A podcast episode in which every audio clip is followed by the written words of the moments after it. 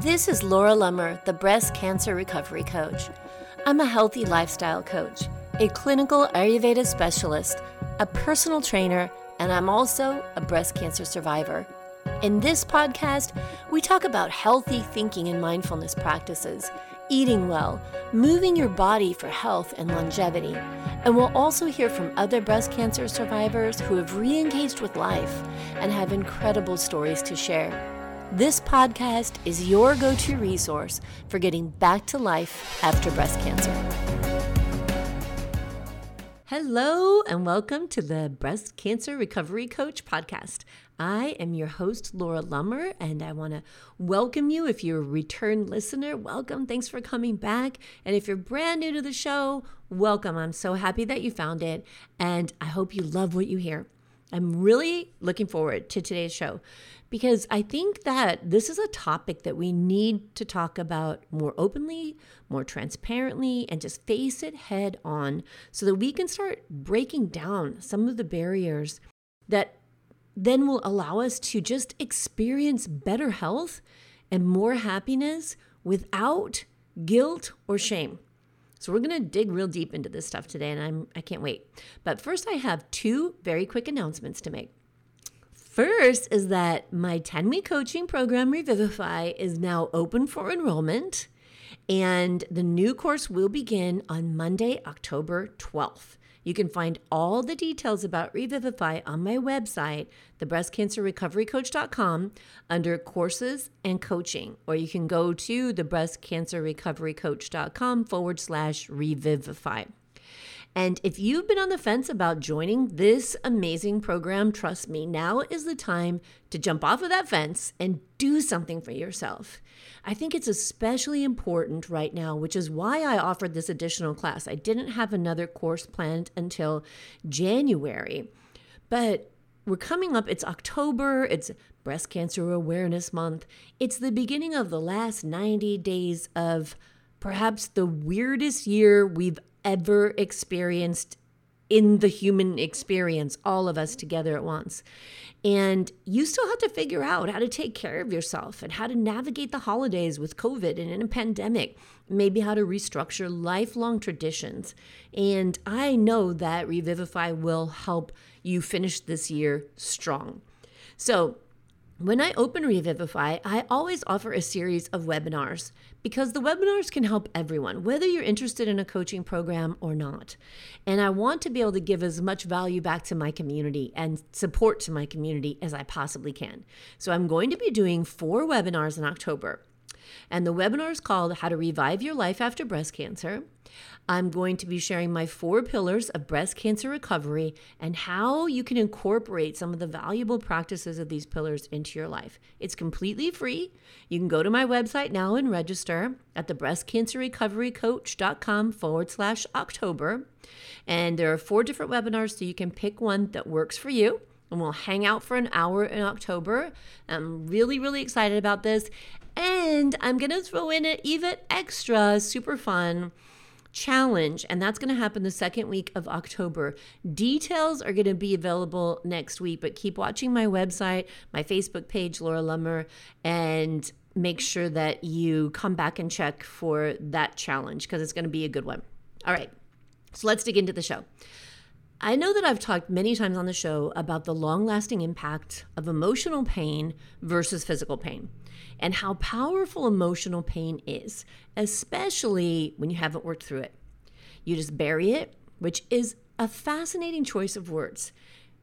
You bury your emotions, you push them down. Well, where are you pushing them? Where are you burying them? And inside of you, right? In your body, as if you could hide from something that's inside your own body. Think about that. It's a bizarre concept. I read this story that I'd like to share with you. It was on the Elements Massage blog, and it was written by a massage therapist. It's titled Massage and Emotional Release. And I thought of this because I have a sister who was a massage therapist for many years and who our whole family still weasels massages out of every time we get together, have a gathering that she's present in, but that's not the point.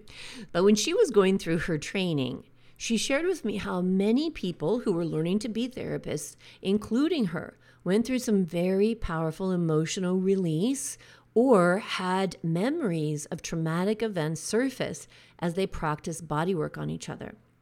So, in this blog entry, the author writes, and this is a quote A client of mine had been in a violent car accident wherein her vehicle was T boned and spun into a guardrail. She can remember the sounds and the eerie slow motion sights of turning to see the oncoming car. However, her body's sense receptors were also recording the entire event. Her proprioceptive sense noted the feeling of turning to her left. Her nociceptors recorded the jarring pain of the impact, and her touch receptors could feel the pressure of the seatbelt. So when she felt a familiar pressure down on her left shoulder while her head was turned to the left during a massage, her body was sending sensations to her brain that caused her to remember the accident.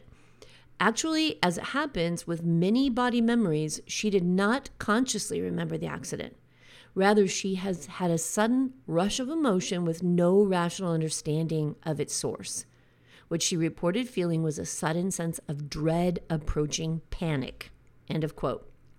Now, I'll link to this blog in the show notes, but I wanted to share that part of it with you because this is everything when it comes to emotional health. Understanding that the triggers and rushes of emotions are red flags that something needs to be dealt with, something needs attention. And they are not things to be ashamed of and to try to bury in your body. This is critical to your healing. Now, you would think that when women come to me after breast cancer is to learn how to eat better, have a healthier life, how to exercise, because they want to be healthy and they don't want to have a recurrence. But that's actually the easy stuff. In fact, when diet and exercise are difficult, it's because your mind isn't in the right place. I see this happen all the time. And I'm sure if you think about it, you've either seen this happen with yourself in your own life or with people around you at some point in your life. They need to make a lifestyle change. They say they want to make a change. They talk about that change. They talk about how much they need that change, and yet they don't make it happen. And they may try and not follow through, or just talk about it and really not even try at all. But then one day, bam, something clicks. They have this moment of clarity and their thinking begins to align with the person they want to become. And it is game on from that point. It is bring on the change, bring on everything. I'm all over this. Now, that's the primary space that I work with survivors in. Even though we address food and activity, we address it from the perspective of how you think about it, why you make the choices you do, and why you have the thoughts you have. Then learning how to create more intentional thoughts that help you align your actions with the person you want to be. Because here's the kicker when you decide to eat better in order to support your health, what's the first thing you have to do? you have to get toxic crap out of your body, right? Out of your diet. You get that stuff out so that you feel better, your gut works better, your brain is less cloudy, and your joints hurt less. Well, you have to get that toxic stuff out of your head as well in order to be successful at the long term healthy lifestyle practices, the eating and the moving. Because you don't have negative thoughts about yourself and tell yourself you're worthless and dumb and undeserving and then treat yourself like a goddess. It doesn't work like that. When you think of yourself as weak, powerless, and incapable, you do not treat yourself like a priority. And you don't value your life for the treasure that it is. You don't bask in the joy because you are weighed down by the heaviness that is the emotionally unhealthy weight in your mind. Just like an overweight body is uncomfortable to be in, you know, it doesn't move as freely, it doesn't feel as light, so it is with an overweight mind. A mind filled with toxic thoughts and expectations. You know what I mean? Expecting the worst and dreading the future, things that weigh you down. They feel heavy. That's what I call an overweight mind. I read these statistics on the website called Mental Health in America, and I want to share them with you because I think this is really telling. It said that an average of 80% of Americans have experienced emotional abuse. Approximately three quarters of US employees have or have had a toxic boss, according to a 2018 survey from Monster.com. And this one really gets me. Toxic friends are common. In a study conducted by Today.com and Self Magazine, they found that 84% of the 18,000 women surveyed and 75% of the 4,000 men reported having a toxic friend at some point in their life. That is way too much, you guys. When you're in a healthy mental state of being and you understand and create healthy boundaries for yourself, you don't let people treat you like that. You don't have frenemies because you know you deserve better. And that, in my opinion, is the root of good health. It all starts with mental wellness, valuing and having compassion for yourself. So, I wanted to talk about mental health on this show because I want to begin to shift the paradigm. I want you to think differently about what is happening in your mind from a healthy and intentional perspective.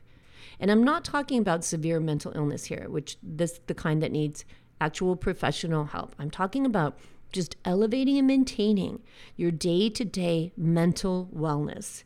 If you feel like you have a situation that is beyond that or is beyond your control, please reach out to a licensed medical professional because you are worth that level of care. And it's so, so, so important. All right, so I want to talk for a minute about how we look at mental health and how you can look at it as a positive thing. And then I'll talk about some things you can do to support your mental health.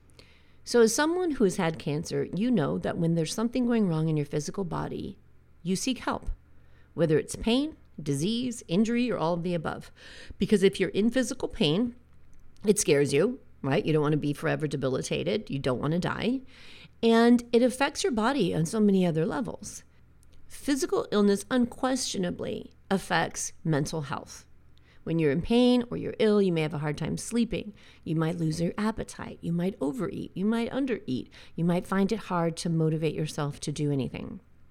But when you're mentally distressed, when your mental wellness is not in a good place, here's some things that it can do to your body. And this is just the short list headaches, memory problems, increased blood pressure, decreased bone density, increased risk of diabetes, lower immunity, digestive problems, heartburn, constipation, and there's a much, much longer list. So when we look at it like this, you can see that health is holistic. It encompasses all of you. And breast cancer treatment takes a huge physical toll, but it also takes a huge mental toll. That feeling of being off or not yourself after treatment, that comes from the way you're thinking about what has happened to you. In a 2019 Forbes article, I think this point is beautifully made the point about the way we look at mental health. The author, David Bannis, says that physical illness is looked at separately from the person.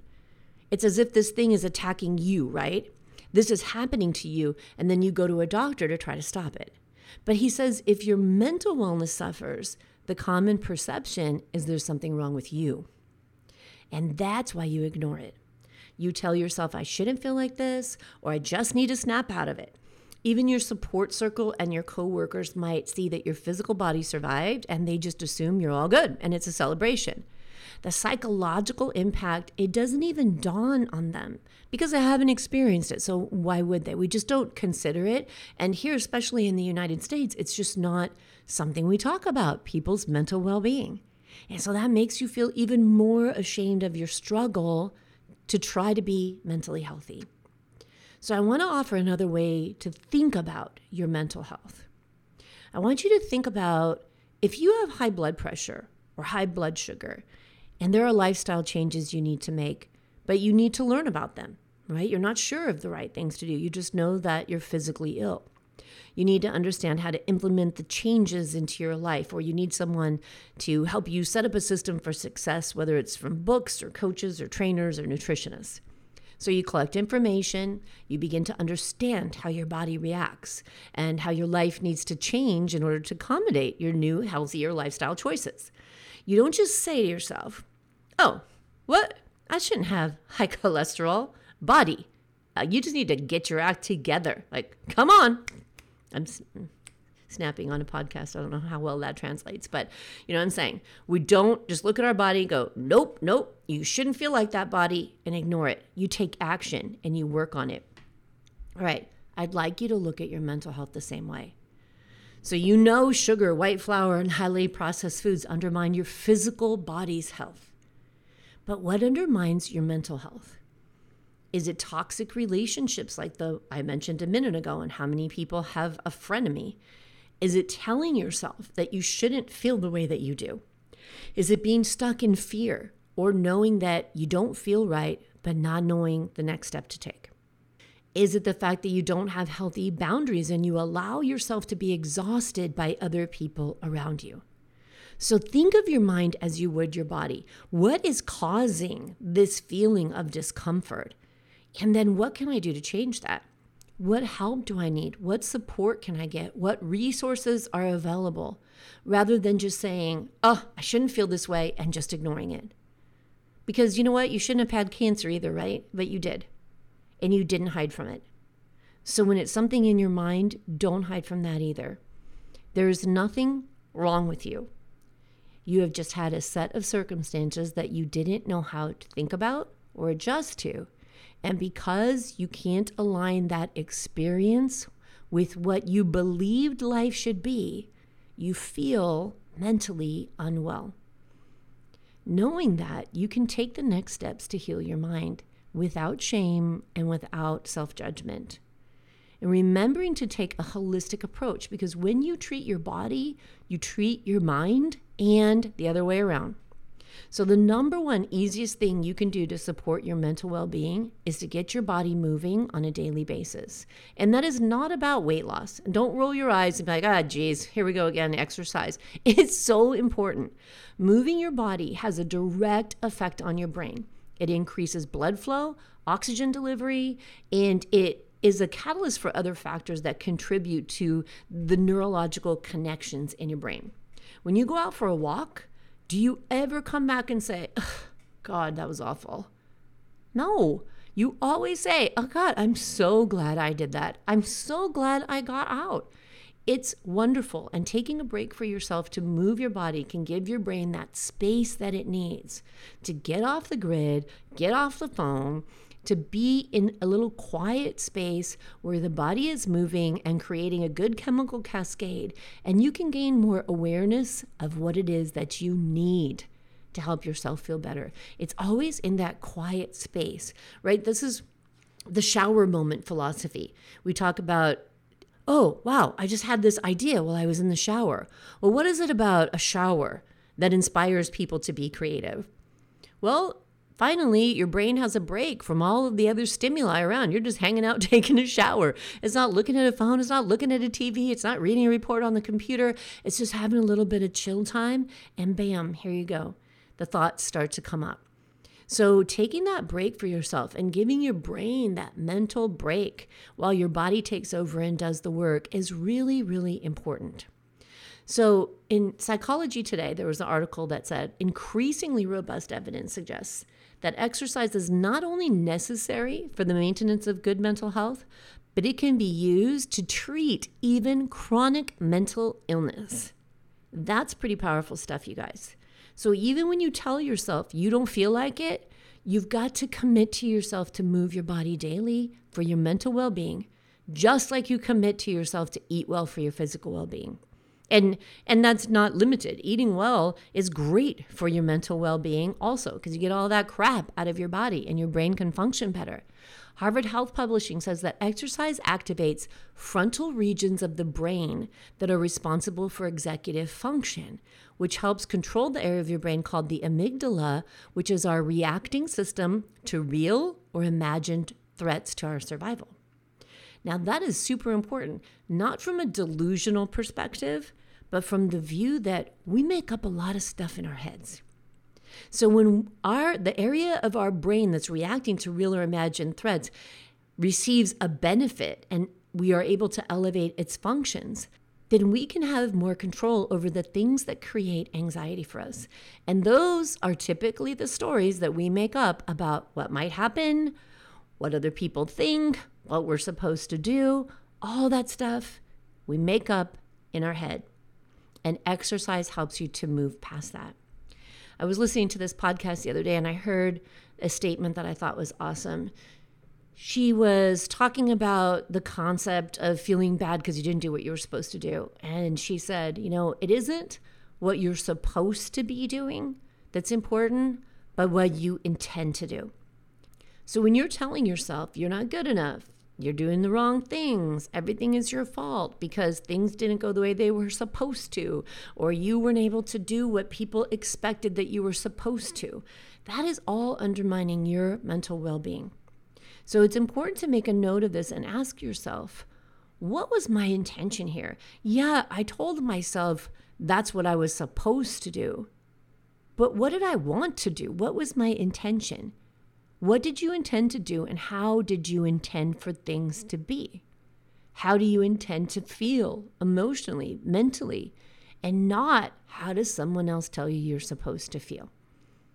You got to tune into that. And you may not even know. You may say, wow, I, I, I don't even know how I intend to feel. Awesome. That's a great place to start. Getting some clarity around how you intend to feel. So, Move your body. This is an important way to support your mental well being. And reach out for support.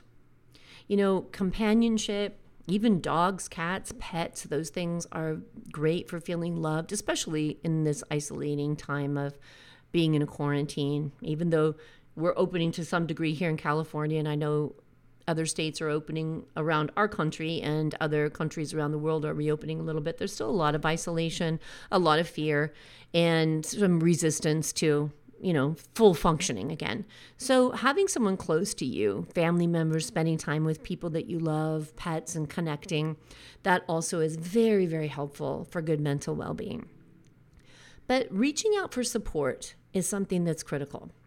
So we only have so many tools in our tool chest, right? We've been taught X amount of things in life. This is how you deal with things. So when you're struggling with something that you've never struggled with before, sometimes a fresh perspective, a new insight, or just someone letting you know that it's okay to take your time and sort out the space you're in can be super helpful just having that support and the acknowledgement that you're okay and that it's okay to stay in the space you're in until you can figure out how to work through it. So if you don't know how to lose weight, you turn to someone who's done it and you say, hey, teach me. If you don't know how to get out of a dark place in your mind, do the same thing. Reach out to someone who's done it or who knows how to guide people through that space. I'm going to link to some really valuable websites that offer survivor support in the show notes for this episode, and you can find them at the breastcancerrecoverycoach.com forward slash 106. And I really encourage you to check those out. Now, of course, you can also join the Breast Cancer Recovery Group. That's my free Facebook group. It is for breast cancer survivors whose focus is on moving forward and creating a joyful and empowered life for themselves. You can find that just by searching Facebook. It's called the Breast Cancer Recovery Group.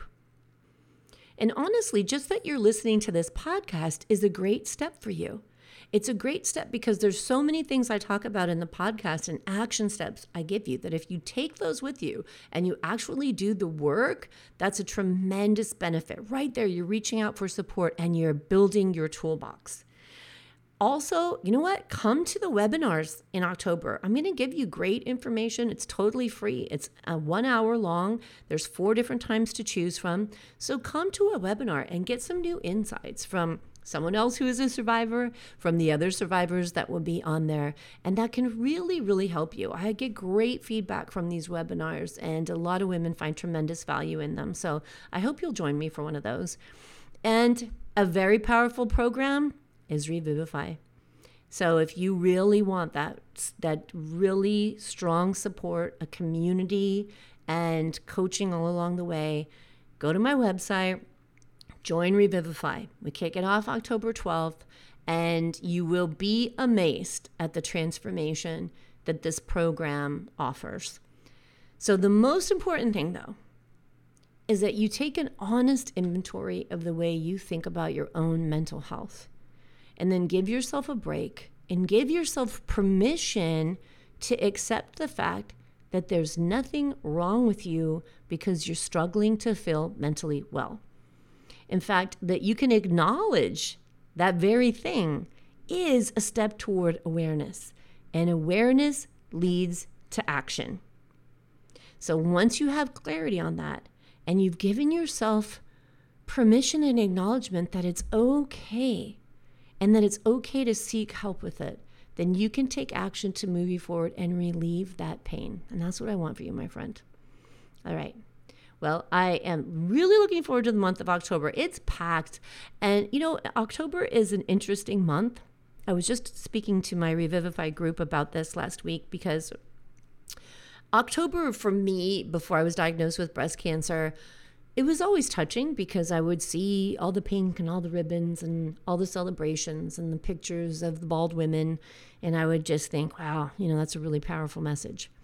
And then after I had breast cancer, I realized that October was really freaking scary. That a lot of those things that I thought were powerful before I was diagnosed are powerful. And they're powerfully scary because we're kind of trying to scare people into taking action, getting mammograms, going to the doctor, you know, checking themselves. And a lot of times, sadly, we're motivated by fear. So we kind of scare people with some really frightening stories, inspiring, but frightening nonetheless. So for me, it's really important to put out a lot of fun and support in October for my group, my community, my survivors. And that's every single one of you who has had a diagnosis of breast cancer and is still alive to listen to this podcast.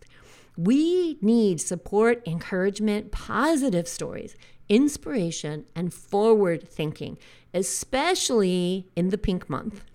So, I'm going to put out a lot of great stuff. You are going to hear from some super cool survivors about some really unique things that I know some of you struggle with as survivors. And we're going to talk about those in the month of October as well as doing webinars, opening Revivify, and having a super fun challenge on week two of October. So hang in there, keep coming back. And if you enjoy the show, please take a moment, leave a rating and a review wherever you listen. The iTunes story, just click right on it on your phone wherever you're listening. Scroll down to the bottom, and it'll tell you right there to leave a rating and a review for the show. It's super easy to do, but it still takes a little extra time. However, I appreciate it so much, I can't even tell you. So it makes this show that much easier for other survivors to find, and it's just very, very helpful overall. So thanks for listening, and thanks in advance for taking the time to leave ratings and reviews. And I look forward to seeing you at an October webinar. Again, that's the breastcancerrecoverycoach.com forward slash October to sign up for one of those. I'll talk to you again next week. And until then, be good to yourself and expect other people to be good to you as well. You've put your courage to the test, laid all your doubts to rest. Your mind is clearer than before, your heart is full and wanting more. Your future's at the door. Give it all you got, no hesitating. You've been waiting all your life. This is your moment.